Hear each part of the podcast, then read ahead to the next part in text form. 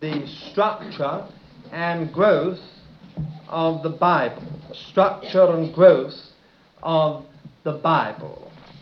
Now, where does the word Bible come from?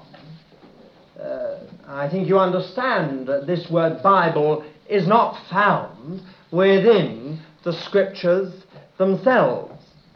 Where, in fact, then do we get this word Bible from? The word Bible came through um, Latin from the Greek Biblia, and it was plural. Originally, Greek speaking Christians called the scriptures the books because of the number of books that make up the scriptures. They called them the books. Ancient books were written on papyrus, or what the Greeks called biblos. And from that word, it was imported from Egypt through a town which came to be called Byblos, and um, they began to write upon this, uh, the reeds, the little split reeds of a, of a, of a plant that grows in Egypt, uh, which was made into some kind of parchment type of paper. And uh, as a result, um, the Greeks used to call any written document or book a biblion. And from that word, the plural, biblia, the Bible, the, the scriptures, came to receive this title. They were called not the book, but the books. And when uh, the uh, word, the Greek word for uh, the scriptures, passed into Latin, it, um, it was treated as a singular noun, biblia, in Latin, taken straight over from Greek, just simply was put into the, treated as a sing, in the singular, and came to be called the book. And from that, it passed into English as the Bible, and into many other languages more or less in the same way. That's how we came to have this title, the Bible. The Bible is, in fact, both one book and at the same time a library of books, of 66 books in all. For the most part, these 66 are quite distinct, although there, there were some that were bound together originally as one book. For instance, 1 and 2 Kings was in fact one book originally. And 1 and 2 Samuel, the two books of Samuel, were in fact originally one book. Ezra and Nehemiah were one volume originally. It is also possible that 1 and 2 Chronicles, which were one book originally again, they're just a twofold work, it is quite possible that Ezra and Nehemiah and the two books of Chronicles were all one volume originally. We know that Ezra and Nehemiah were one, but we're not absolutely certain about uh, Chronicles being added in with them. It's also possible that Judges and Ruth were originally one volume. There's a certain amount of evidence to suggest that originally they were one work. And of course, I think you all know that Luke and Acts were two parts of one work. Originally, when they were first brought out, they were bound together, and they were in fact a two, uh, a history, a history of Christian origins, if you like, in two parts. First, Christ, as it were, and secondly, the church. We've often said that uh, Luke could well have entitled his work The New Man, and, and headed the first part, The Head, the Lord Jesus Christ, and the second part, the body of the Lord Jesus Christ, the church. But originally, these were uh, one uh, volume. But nevertheless, for the most part, the 66 books which we now have, which comprise this library that we call the Bible, um, are, are distinctive. they cover a period during which they were written of not less than 1,500 years, the New Testament being confined to the last uh, hundred years approximately of that, per- of that whole time. The books were written over quite a large area, ranging from Italy in the west and uh, in the east, Mesopotamia, and possibly as far east as Persia. Um, there were all the different places that uh, parts of these of these scriptures were written, covering quite a large area. The writers were not only parted by time and parted by locality or place, but they were greatly diverse in their backgrounds. Uh, here we have writers who were kings, others who were priests, others who were prophets. We have noblemen and courtiers. We have shepherds. We have peasants. We have um, uh, fishermen. We even have um, a fig tree dresser. As a gentleman who went up into the tree before it would ripen, had to puncture each of the sycamore figs in order to help it uh, to really ripen. One of the uh, uh, one of the writers was such had such as an occupation. Uh, we have statesmen. We have soldiers. We have at least one doctor of medicine, Dr. Luke. We have at least one doctor of law, Dr. Paul. We have at least one ex tax collector, Matthew. So it's really a most remarkable, remarkably diverse backgrounds uh, of the writers of this book. There are, of course, a number of others that you probably can think of, but I'm just simply uh, noted down those that came to me. And then, too, we find that every kind of literary method is employed in this library of books. We have um, uh, everything from biography, from personal memoirs and personal diaries. Uh, there are diaries actually included in Scripture. From personal correspondence to more general correspondence. We have to, uh, not only all that side we have poetry, we have parable, we have allegory, and then on to prophecy, and clear dogmatic teaching.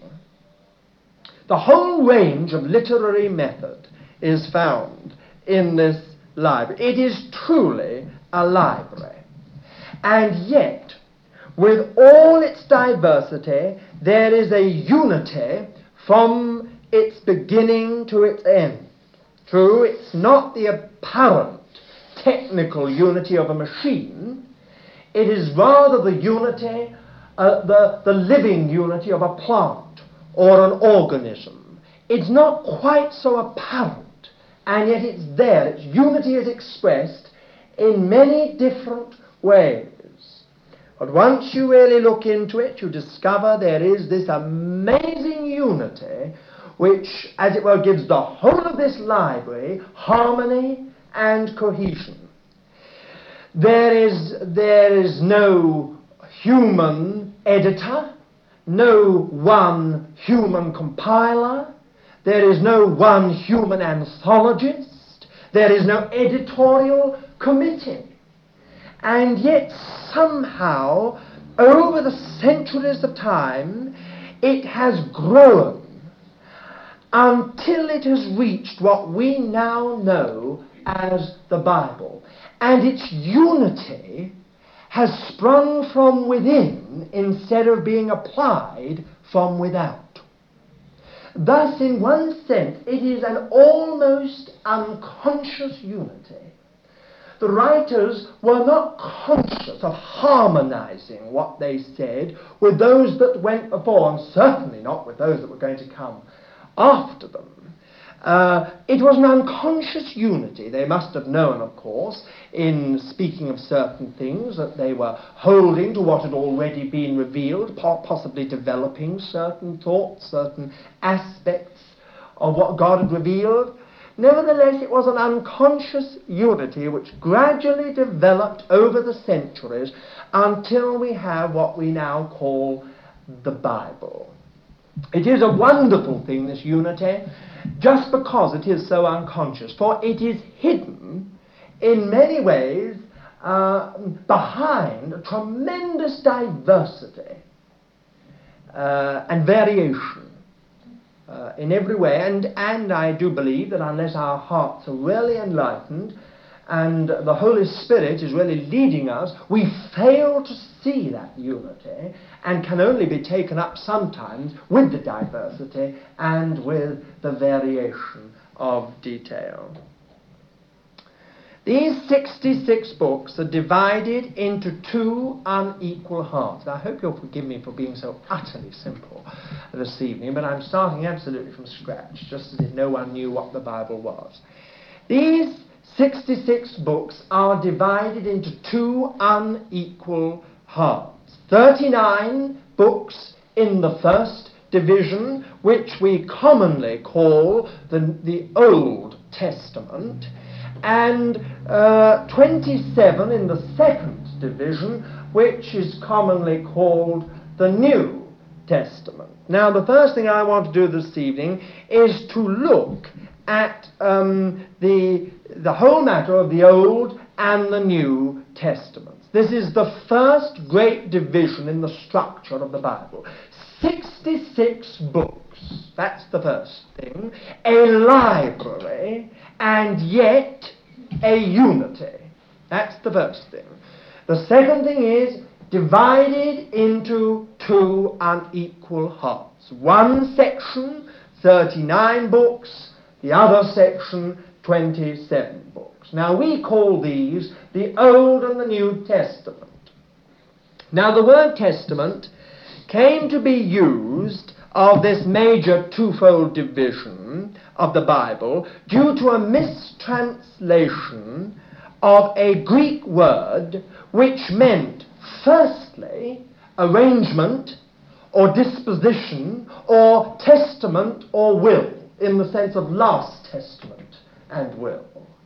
That's what it firstly meant, and it had a second meaning of covenant or pact.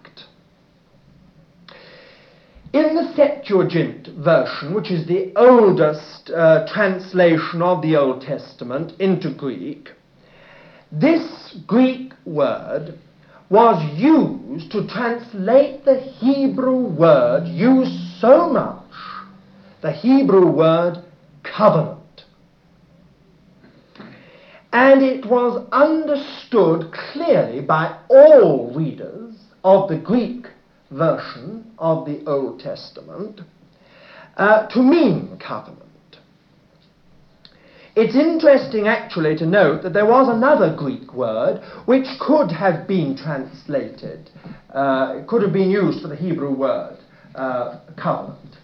Uh, and could have done the job very well. But the Septuagint translators very a, it's noteworthy actually, the Septuagint translators rejected it out of hand because that particular word had the idea within it of a pact or agreement between equals.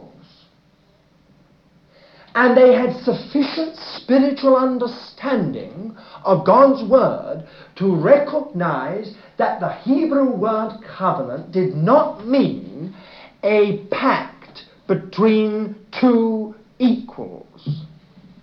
Uh, this is very, very important. I believe many of us have got the idea that covenant means this kind of mutual pact. In fact, the biblical idea of covenant means God's pact or God's settlement or God's covenant uh, freely made by him in sovereign grace. That is, it is God who initiates the covenant. And it is God who, as it were, gives it freely to us. Uh, that, I think, has to be understood very clearly at the outset. The Septuagint translators felt that the first Greek word we have spoken of was better suited uh, to this biblical Hebrew conception um, of the word covenant than the second. Now, when the Septuagint was translated into Latin, by the way, I've got here uh, just uh, for anyone who's interested uh, these two versions. This is the Septuagint version. You can come and look at it afterwards. It differs quite considerably in some ways from our Hebrew version of the Old Testament. And when the Septuagint version was translated from Greek into Latin, and uh, uh, hence we get this Latin Vulgate, which of course originally was the Bible of, uh, of Western Europe, and of course our own English Bible was originally, originally stemmed from this Latin Vulgate. Um, this, this translation, when it was made from the Greek into the Latin, two words died for uh, the honour of translating this Greek word which had been used for covenant. I do hope I'm being simple enough for you. Uh, the one word, I have it here, was testamentum, and the second word was instrumentum. And the first word was favoured very greatly by all European scholars, and the second word was favoured very greatly by all the North African scholars. So there was great division of opinion over quite a period of time as to which word should be used, which Latin word should be used to translate this Greek word that the Septuagint translators had used for the Hebrew word covenant.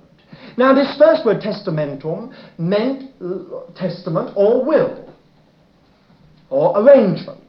And instrumentum was, in, interestingly enough, meant a legal binding agreement or document.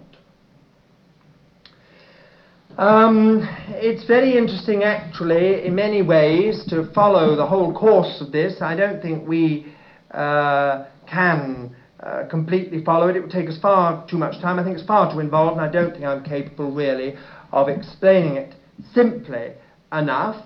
But you see, the trouble all stemmed from a misunderstanding by the Latin translators of the Greek Septuagint, the Greek version, a misunderstanding as to this Greek word. In, whereas the Greek translators had understood it to mean covenant, the Latin translators took it to mean will or testament or arrangement. And so finally, it was the European side that won, and testamentum was universally used for the word covenant. And thus it passed into English as the word testament. So we've got our word, the Old Testament, and the New Testament. It would have been very, very interesting if the word instrumentum had won the day. For then we would have possibly had the old instrument and the new instrument. And in many ways, we would have been nearer to the idea um, of the two, uh, this twofold division of the Bible. The first instrument God used to bring his people to his salvation, and the second instrument that he used. This is the history of it. This is the, this is the explanation, the expression of it contained in these books. And it would have been very interesting if, in fact, that word had won the day. It would have got probably nearer to the original idea of a binding agreement uh, or document even uh, which, uh, which God had made. Well, it didn't, I'm afraid, and uh, in the end, uh, this word testament, testamentum came in, and it passed into English as testament. Now, the use of the word testament is in many ways quite misleading. For most people, if they understand it at all, do not understand it as the books expressing the Old Covenant and those expressing the New Covenant, but rather as a last will and testament. How do you look upon uh, the Old Testament? What have you always done? Or have you, have you never even bothered yourself as to why the first 39 books of the Bible are called the Old Testament? Ever, ever thought to yourself, why word testament? What does it mean? There are very, very few Christians who associate that word testament with covenant. And yet the whole point is it should have been covenant. And indeed, some of the revised versions have gone back to that now and have, have put uh, um, the Old Covenant and the New Covenant. I see in the newest version they've gone back again to the Testament because of its usage. It's so widely used now by everyone, um, even if wrongly. I suppose it's hard to overcome. But do you understand? Uh, really, it's nothing to do with the Lord dying and leaving his last will and testament. It's not that the Lord sort of left this over to us. Uh, to sort of, when he died, he sort of left this behind. This was his ri- the written record that he left behind. That's how I used to think of it. Um, no, not at all. It is the books which express and contain the history of the Old Covenant and the books which express and contain the history of the New Covenant. It's as simple as that. Now, it's important for us to understand this word covenant since it's used to cover the whole Bible. The whole Bible is comprehended by this word covenant, either old or new. And what really does it mean? It's unfortunate that in our authorized version, uh, the word covenant appears in nearly all instances in the Old Testament as covenant, and nearly all instances in the New Testament as testament. Consequently, in the authorized version, the whole continuity is obscured, so that it's very hard in our old version, our authorized version, to really follow through just what is meant by this word covenant. Now, the revised version and most of them, all of the modern versions that I can recall, have translated it uniformly as covenant. Now, shall we just take our Bibles and look up a number of these references? Genesis chapter 9.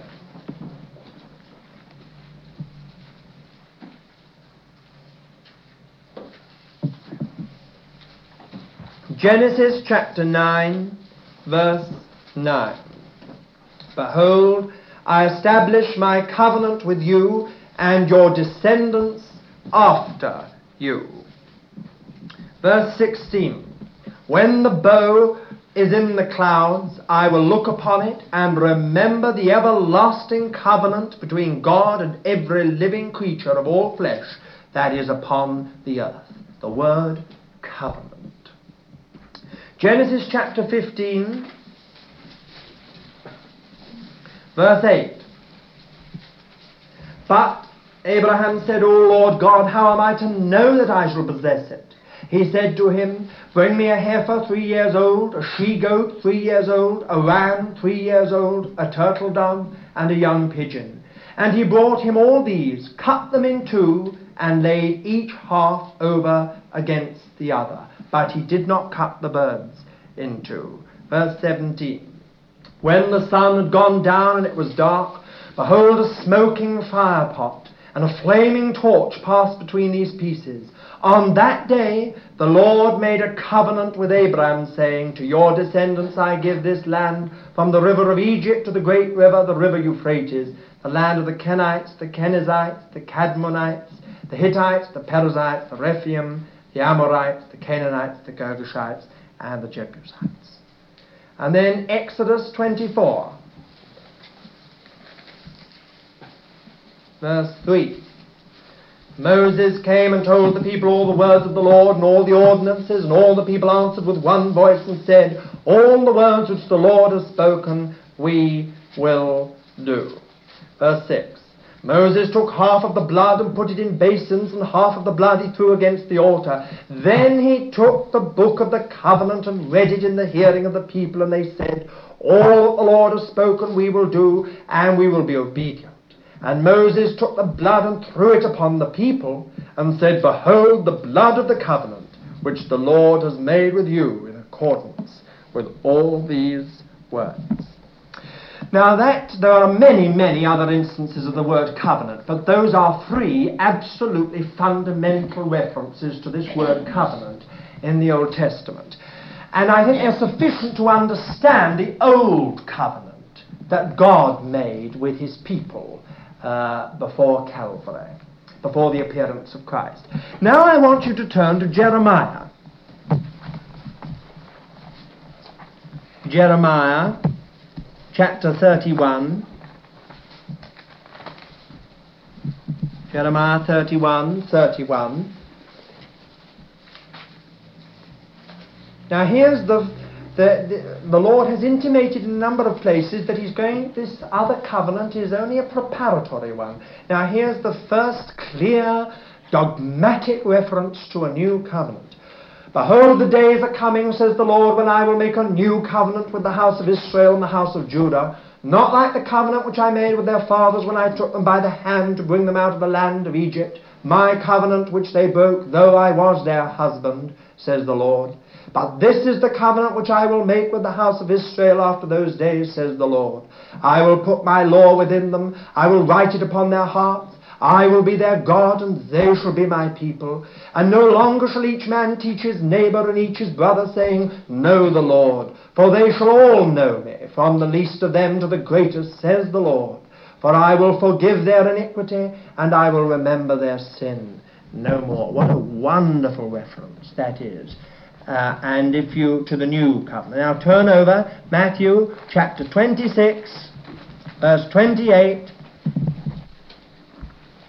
and here we have the new covenant of which Jeremiah spoke, of which Moses really, uh, Moses symbolized in his act when he threw the blood upon the people.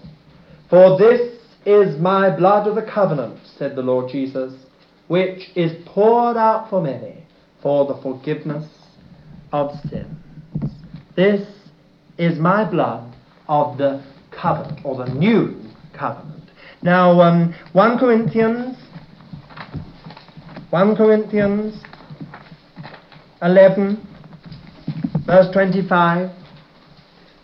In the same way, said Paul, also he took the cup after the supper, saying, This cup is the new covenant in my blood. 1 Corinthians chapter 3, verse 6. No, that's wrong. 2 Corinthians, that should be. 2 Corinthians chapter 3, verse 6.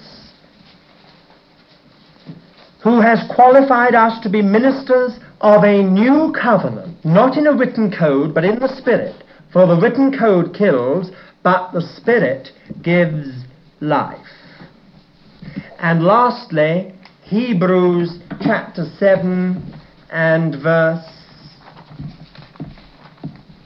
22.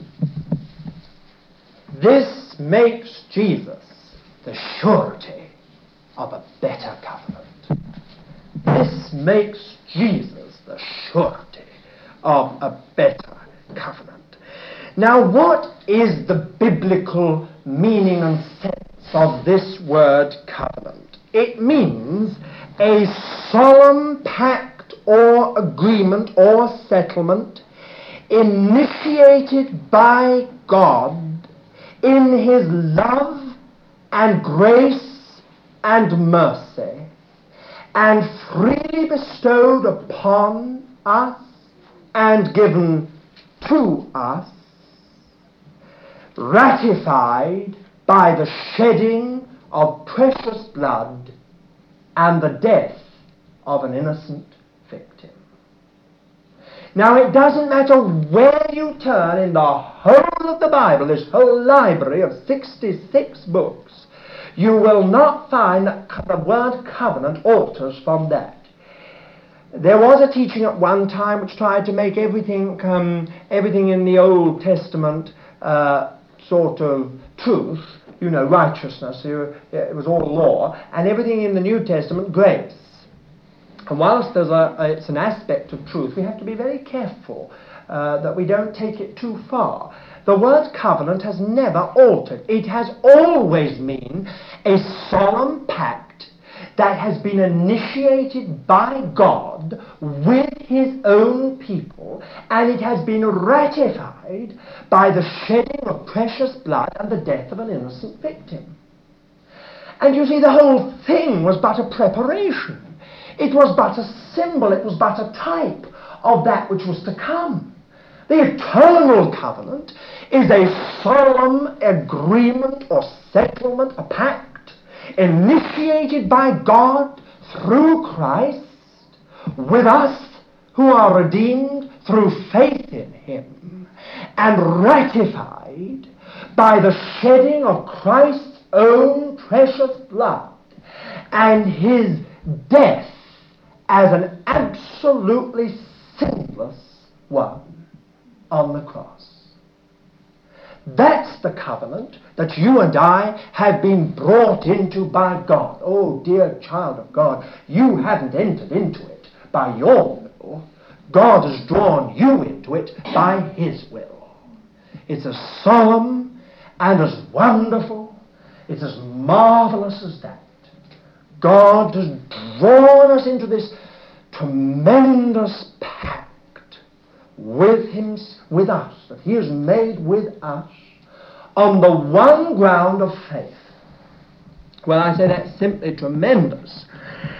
By this covenant, and we sing so often of covenant love, of covenant grace, of covenant mercy, and this word is, of course, the word in the Old Testament which our translators had the, uh, have had the greatest of difficulty in translating. Sometimes loving kindness. In the authorized version, that beautiful word, mercy.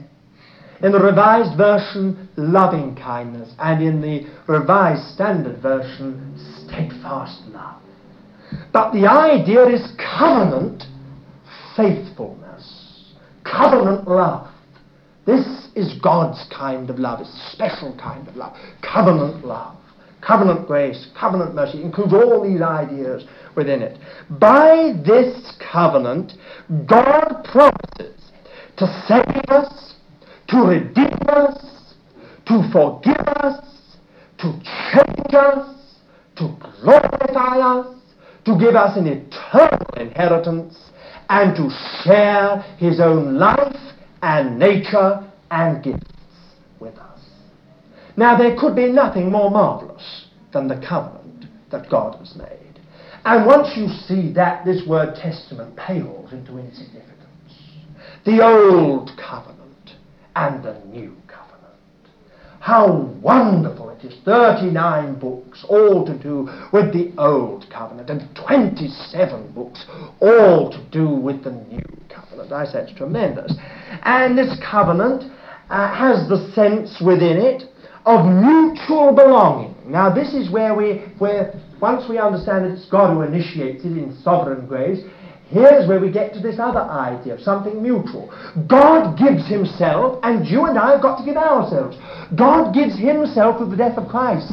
And you and I have got to give ourselves to God through the death of Christ. In other words, it was Christ who died for us to save us. Now we must die. Christ, we must see that Christ died as us, that we might come into union with God.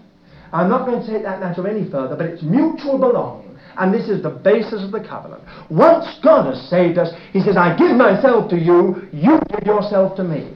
I give myself to you unreservedly. I don't want your old nature. I don't want your old life. I don't want your old man. I want that all to go away with Christ into death. But I want you alive in Christ. That's what I want. And that's what it means mutual belonging. It is, in fact, a marriage bond or relationship. The Lord said about the old covenant, though I was their husband.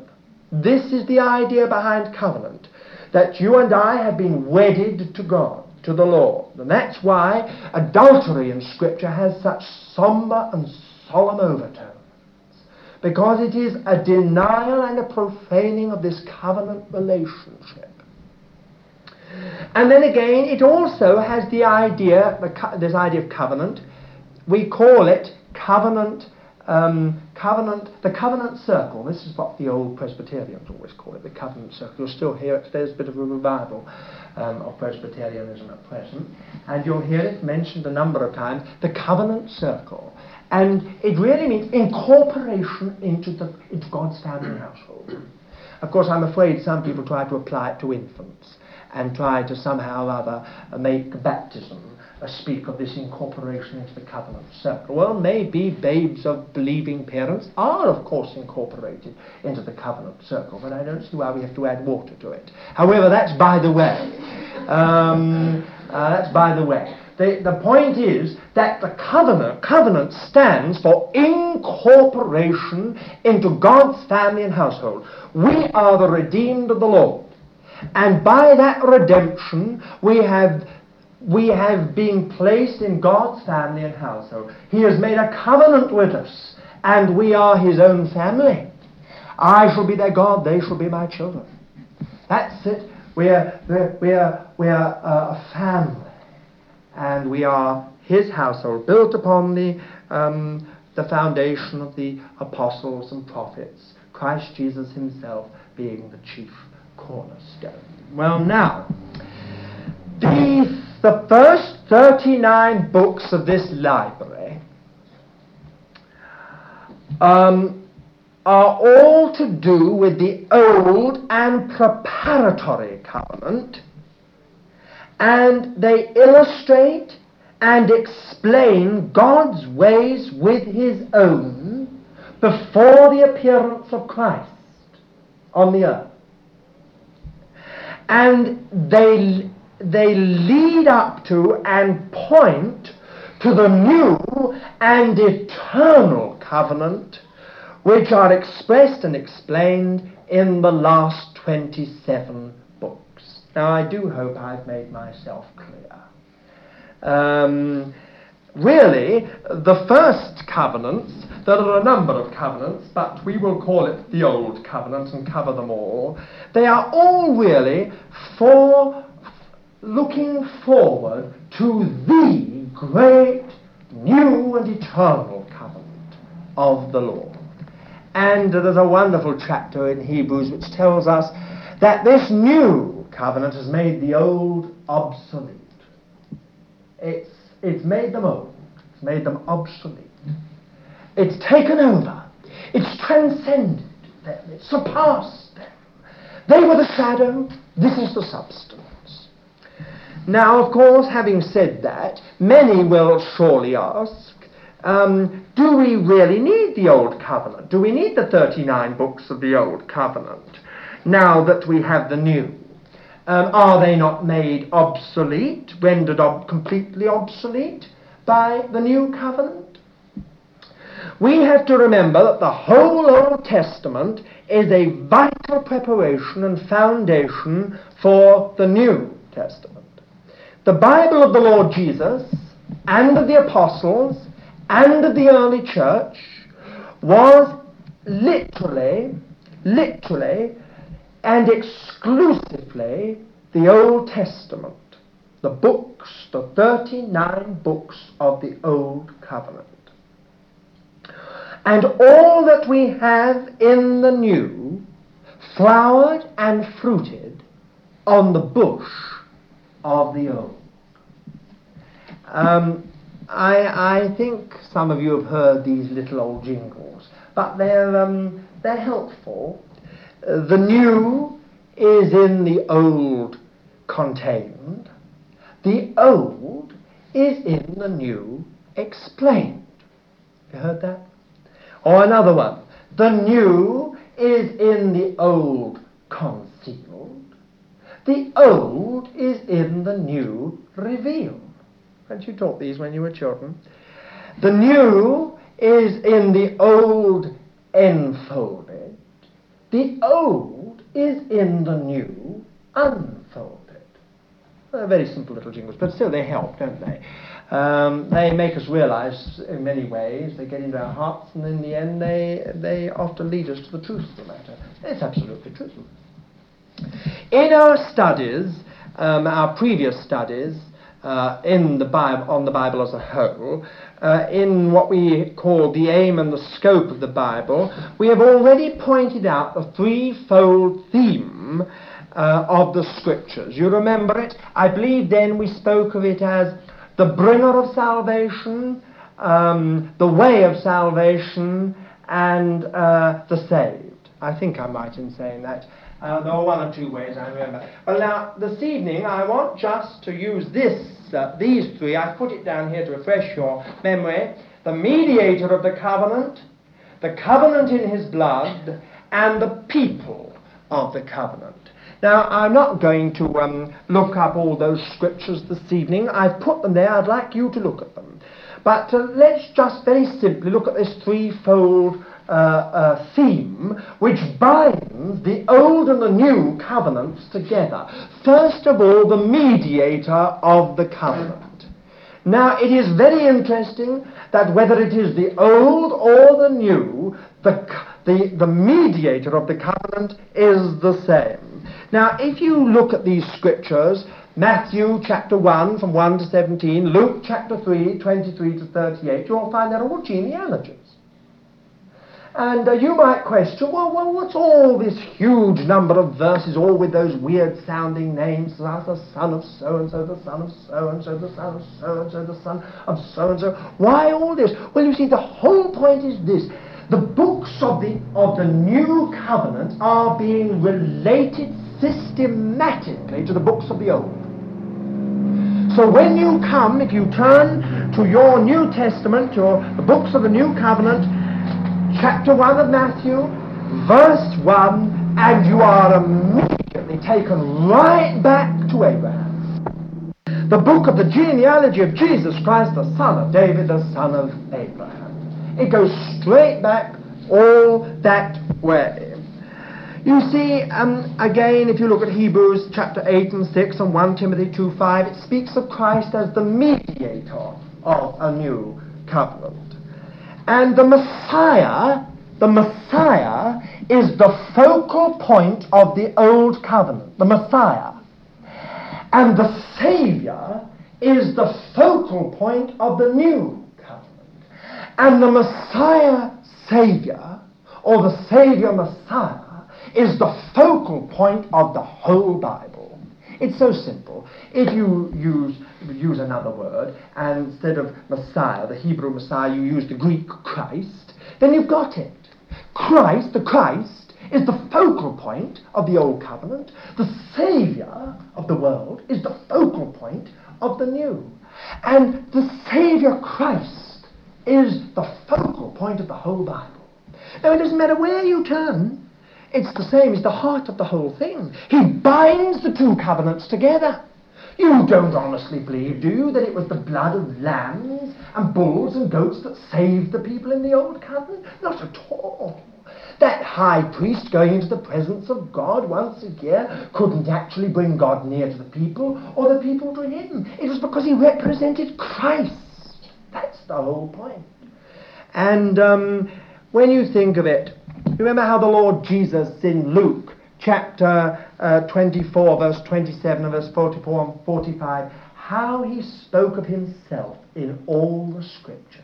It says, Then opened he their understanding of the scriptures, that they might understand him in all three great sections of the Old Covenant the law, the prophets, and the Psalms, or the writings. Very wonderful. And um, you remember how he spoke to them on the road to Emmaus and he told them of all things concerning himself uh, that were written in the scriptures? Well, it's all there, you see. The whole Old Testament speaks of Christ. All, all the books of the Old Covenant. And have you ever thought how immeasurably poorer we would be if we hadn't got the books of the Old Covenant? If we hadn't got the messianic prophecies? in the books of the Old Covenant. For instance, supposing we never had that prophecy about the seed of the woman crushing the, the serpent's head and the serpent bruising or crushing um, the Saviour's heel. I mean, we, we, would, uh, we would be much the poorer. Supposing we didn't have Isaiah 53. Supposing we didn't have Psalm 22. Supposing we didn't have those prophecies in Zechariah, those prophecies in Micah, we would be much the poorer for it. Isn't it a great encouragement to our faith that we have here in the books of the Old Covenant detailed predictions of the coming Christ? And we know they've been fulfilled. I say we would be immeasurably poorer. We wouldn't be without our salvation, but we would be immeasurably poorer. Then again, supposing we didn't have the prophecies of the coming glory and kingdom of the Lord Jesus. Take Isaiah. Some of us live in Isaiah. Oh, we think the coming glory and the coming kingdom. You won't find any of that in the New Testament, will you? The Lord's left it to the old, the prophets of the Old Testament to tell us about the coming glories. We've got little touches of it in Romans chapter 8 and 1 Thessalonians and a few other places. We've got some real touches in Revelation of the glory which is to come. But it's in, it's in the, the prophetical books of the Old Covenant that we've really got a, an explanation, a, a, a definition of the coming glory and kingdom of our Lord Jesus. I say we would be so much poorer. Think of Ezekiel. Think of, um, as I said, of Isaiah. Think of Micah or Zephaniah. These wonderful prophecies of the coming glory of the Lord Jesus. And then again, think of 1 Chronicles chapter from chapter 1 to chapter 9. The whole first nine chapters of the first book of Chronicles taken up with genealogies. And they're so dry. And they're so dusty. And you might well ask yourself, what on earth are they doing in Scripture? But you see, the whole point is this on their own, they mean nothing. But when you set them in with the whole Bible, the, the books of the New Covenant, they mean something, for they are the systematic authentication of the coming Christ. Now, it doesn't mean a lot to you, and it may not mean a lot to me, but it meant a tremendous amount to the Jews uh, in, the, in the days of the early church. You see, they were prejudiced against Christ. A crucified Messiah? There's a contradiction in terms. But you see, the Bible, the writings of the apostles gave so much place to these genealogies where they fully authenticated the line of Christ and showed that he not only came from Abraham, and beyond Abraham, of course, to Adam, but they showed that he was of the royal house of David. They showed that he was born in Bethlehem. You see, they were careful to authenticate the claims of Christ, of the Lord Jesus to be the Christ. Now that's why you've got genealogies in 1 Chronicles chapter 1 to 9. For you can compare them. And whilst you may have some difficulties, and you will have some difficulties, um, nevertheless, the general outline remains, and you and they, as it were, the, there's something that fully authenticates the claims of the Lord Jesus. Well, we can say a good deal more about uh, Lord Jesus as mediator of the covenant in the old in the Old Testament, as we call it, and in the New. I'll ask you just one more question. Do you think we would ever really understand, understand either as modern Jews or as modern Gentiles what the priesthood of Christ means if we haven't got the 39 books of the Old Covenant? What do you think it would mean to you? What would it mean to wouldn't mean a lot. I can tell you. What do you mean? Priest, priest, what's a priest? What does he do? Muslim priest, Buddhist priest, Hindu priest, Roman Catholic priest? What kind of priest is Christ? But we've got the 39 books of the Old Covenant, and there we can discover the glories of his priesthood. There we can, we can discover the absolute security that we have, as it were, rooted within the high priesthood of the Lord Jesus Christ. What a wonderful thing it is to have someone who appears before God's face for us. Well, I leave that with you. And then again, there is this second strand, the covenant in his blood. Covenant in his blood. Again, if you look at these verses, Revelation chapter 5, 6, the Lamb slain before the foundation of the world, John 1, 29, and you've heard it so many times, Behold the Lamb of God who beareth away the sin of the world. But I want to ask you this evening, tell me, what do you think those hearers of John the Baptist thought? When suddenly he took a term which to them all meant something in their very history. It wouldn't have meant anything to Gentiles. But John the Baptist said to those Jewish people, Behold the Lamb of God who beareth away the sin of the world. You see, it meant something. What would it mean to us if we hadn't got the books of the Old Covenant? And what do you think the Lord Jesus meant at, at the Passover, at the Passover, when he said, This cup is the new covenant in my blood? You see, it had behind it the ancient, centuries old tradition of the Passover. There it was on the table, the lamb. There was the bread. There, it was all there. Some authorities believe, in fact, that the lamb was absent on that last great Passover of the Lord Jesus. With even greater sim- symbolism and meaning. He himself was the lamb. Take, he said, this cup, drink ye all of it. This is the blood of the new covenant. Well, I say, I think it's tremendous when you understand that.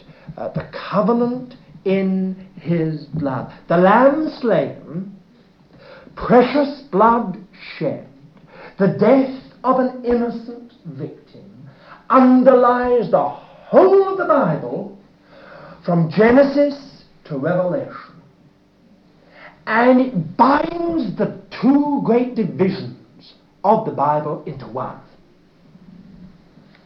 I think it's tremendous. Well, I would like to ask a few questions very quickly. How could we understand so much of atonement if we hadn't got the books of the Old Testament, of the Old Covenant?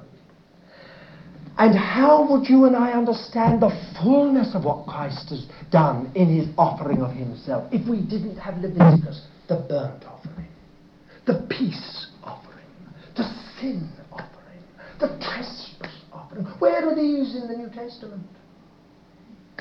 We've got them in the Old Covenant. And there we understand something of the fullness of what Christ did for us on the cross. All there. Again, what would we understand by this word covenant if we hadn't got the books of the Old Covenant? What would we understand by it? Oh, uh, and what about the blood of Christ? For cleansing, for covering, for making us nigh. Supposing we hadn't really got the books of the Old Covenant, we didn't know that everything in the temple was sprinkled blood. We didn't know how a leper could be cleansed in the temple. If we didn't know what, the, what was done with the blood on the Passover day, and so on and so forth, how much poorer they would be. You see, I'm saying all this just that you might understand that the old, the books of the old covenant are essential books of the new. And I'm taking time over it, not because I think there is anyone here who doesn't think they're essential, but simply because you ought to know the ground, the foundation for our, our belief that they are essential. And then there is this third strand, the people of the covenant. The people of the covenant. Hebrews 11, and especially verse 39 and 40, it says, And, and these, uh, though they was uh, though they had this faith, did not receive the promise because God was wanted them to wait for us. Now let's just see what it does there. All these, though well attested by their faith, did not receive what was promised, since God had foreseen something better for us, that apart from us they should not be made perfect. Now that's tremendous, really, because it's continuity. It's continuity. Those saints under the old covenant are absolutely with us. It's wonderful. Simply wonderful. And uh, there's a continuity here. Um, they have been, they weren't allowed to receive the promise fully because God wanted them to become perfect by our being included. Well, that's very, very wonderful. And you see, again in Acts chapter 7 and verse 38, Stephen, in his great message to the Sanhedrin, speaks of the church in the wilderness. The church in the wilderness. And um, unfortunately, again, our authorized version has translated the Hebrew uh, word for church, really. Uh, the word the Greek translators used, they used the word ecclesia, which we know as church, for they translated it as congregation. And when they came to the New Testament, they translated uh, this word as church. So we have no continuity in our authorized version. We have in the Old Testament the congregation of the people of Israel, or the children of Israel. And in the New Testament we have the church. But you see, readers of the Greek Old Testament, and most of the early church were uh, Greek speaking, they were Greek readers, they saw immediately the continuity. For when they opened the pages of the Old Covenant in Greek, they found ecclesia. They found it everywhere, everywhere they found it. Right back in the days of Moses, they found the ecclesia in the wilderness. And then on the way, all the way through, they found it. And then when the Lord Jesus said, I will build my ecclesia upon this rock, they understood it. I see, they understood. And when Paul began to talk about this ecclesia, they understood. So you see, it's all very wonderful when you begin to see it like that. Hebrews 11, verse 10, it says that Abraham sought the city which hath the foundations. Chapter 12 of Hebrews, verse 22 and 24, it says, Ye are come unto Mount Zion, to the new Jerusalem, and so on. You see, Abraham sought it, and we have come to it. it's wonderful. If you go to Revelation chapter 21 and verse, 20, uh, verse 12 and verse 14, we are told that in one part of the, of the walls we have the 12 names of the tribes of Israel. And then we're told that in another place we have the 12 names of the apostles. What does it mean? It means the elect of the Jews and the elect of the Gentiles in one. It's an amazing thing. No more Jew, no more Gentile. One new man. Now it is this people of the covenant that is so marvelous. The early church saw that it was one company of the redeemed, whether under the old covenant or under the new covenant. Well, we could go on and we could go on about that. When I take Galatians, I've put it there for you to look at. Chapter 3, verse 7. You are all sons of Abraham by faith. And then a little later on, chapter 6, verse 16, and, and Paul prays for that this blessing may be upon uh, the Israel of God. Well, now all that's very wonderful. And here we've got this threefold strand in Scripture. Without the Old Covenant, we are in grave danger of misunderstanding many things in the New, or at least not having a balanced understanding of things in the New. Nearly every major biblical idea or conception finds its origin in the Old Covenant. That's a very, very big statement to make, but it is absolutely true. We also need the, the books of the Old Covenant in other ways. For example, take the book of Revelation. When I think, without being unkind, of some of the nonsense that's been written uh, on the book of Revelation. Some of the wild things that have been done on supposed revelations from the book of Revelation.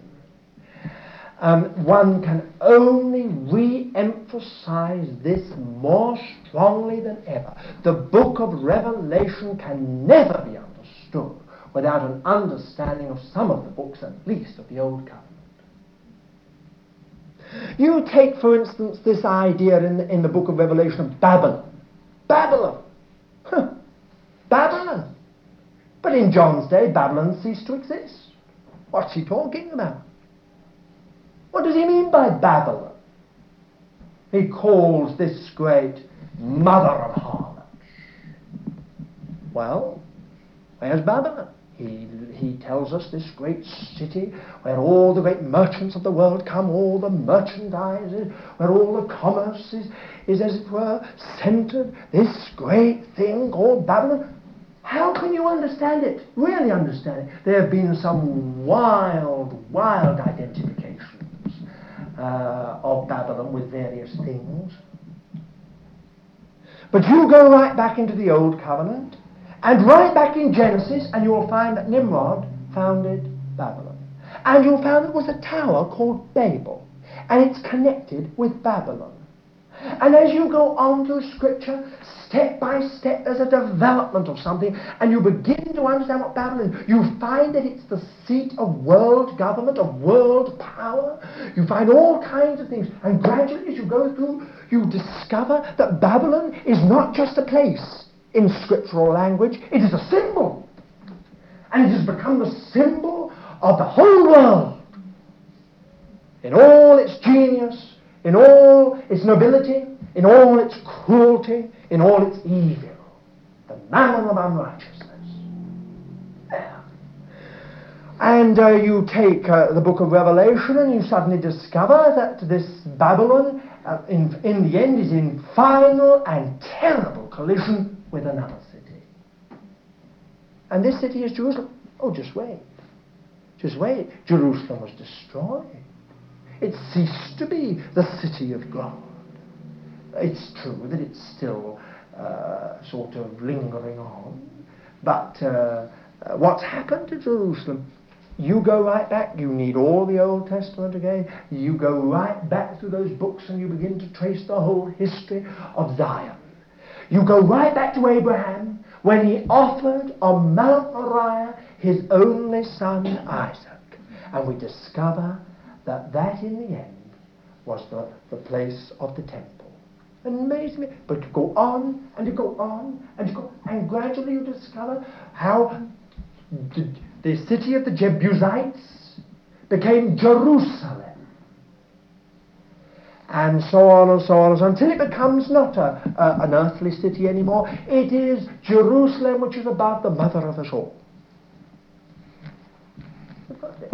And I could go on and on about Revelation because in many ways it's a, it's a wonderful example of what I'm trying to say.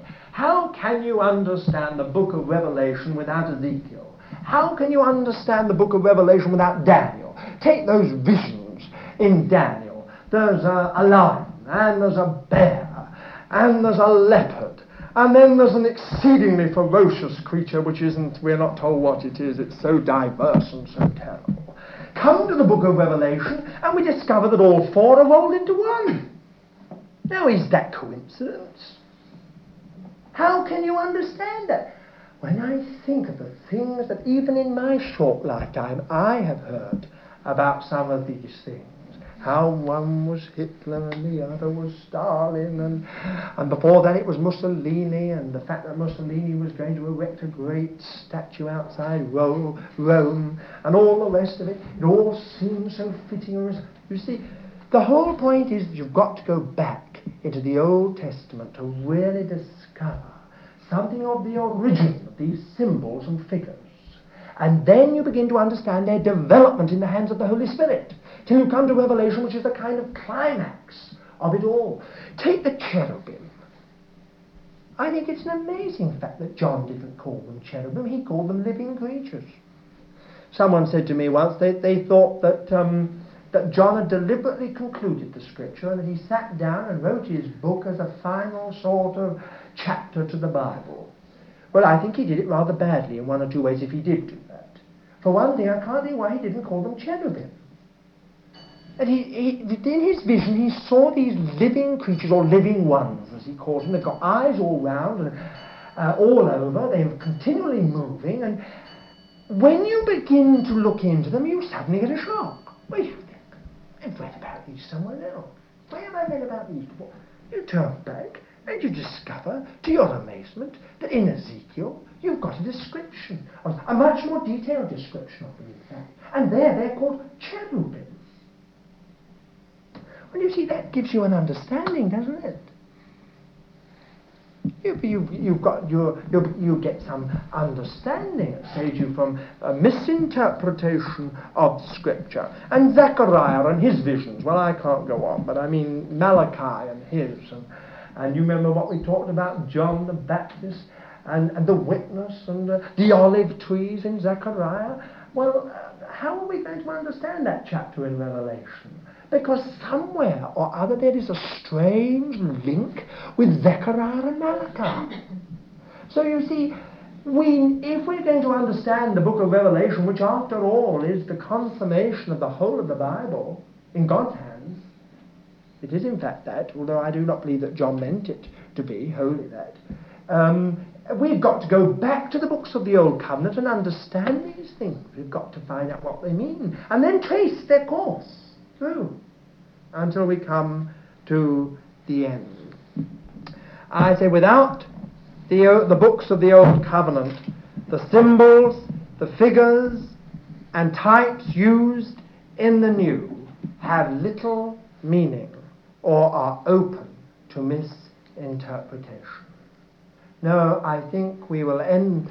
Now, I think we'll end there this evening, but uh, let's let it suffice if we say that here we have 66 books, and they are 66 parts of one organic unity. It's as if you could say, with, my, with the body, cut off the hand. Yes, you can do without one hand. You can do without one leg. But if you want fullness of life, you need that leg. You need that hand. And so it is with these books of the Bible. They are all part of a fullness, of, uh, of, a, of a living, organic unity. Every part is vital. Every part has a function to perform in the full revelation of God's heart and mind. And we have this great major division into two. But we must not think that the books of the Old Covenant are inferior to the books of the New. It is a subtle and insidious mistake to make. They are as inspired and as authoritative as the books of the New.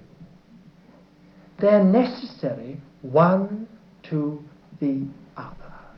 Well, I hope the Lord will have helped us this evening in a little of our understanding of the structure and growth of the Bible.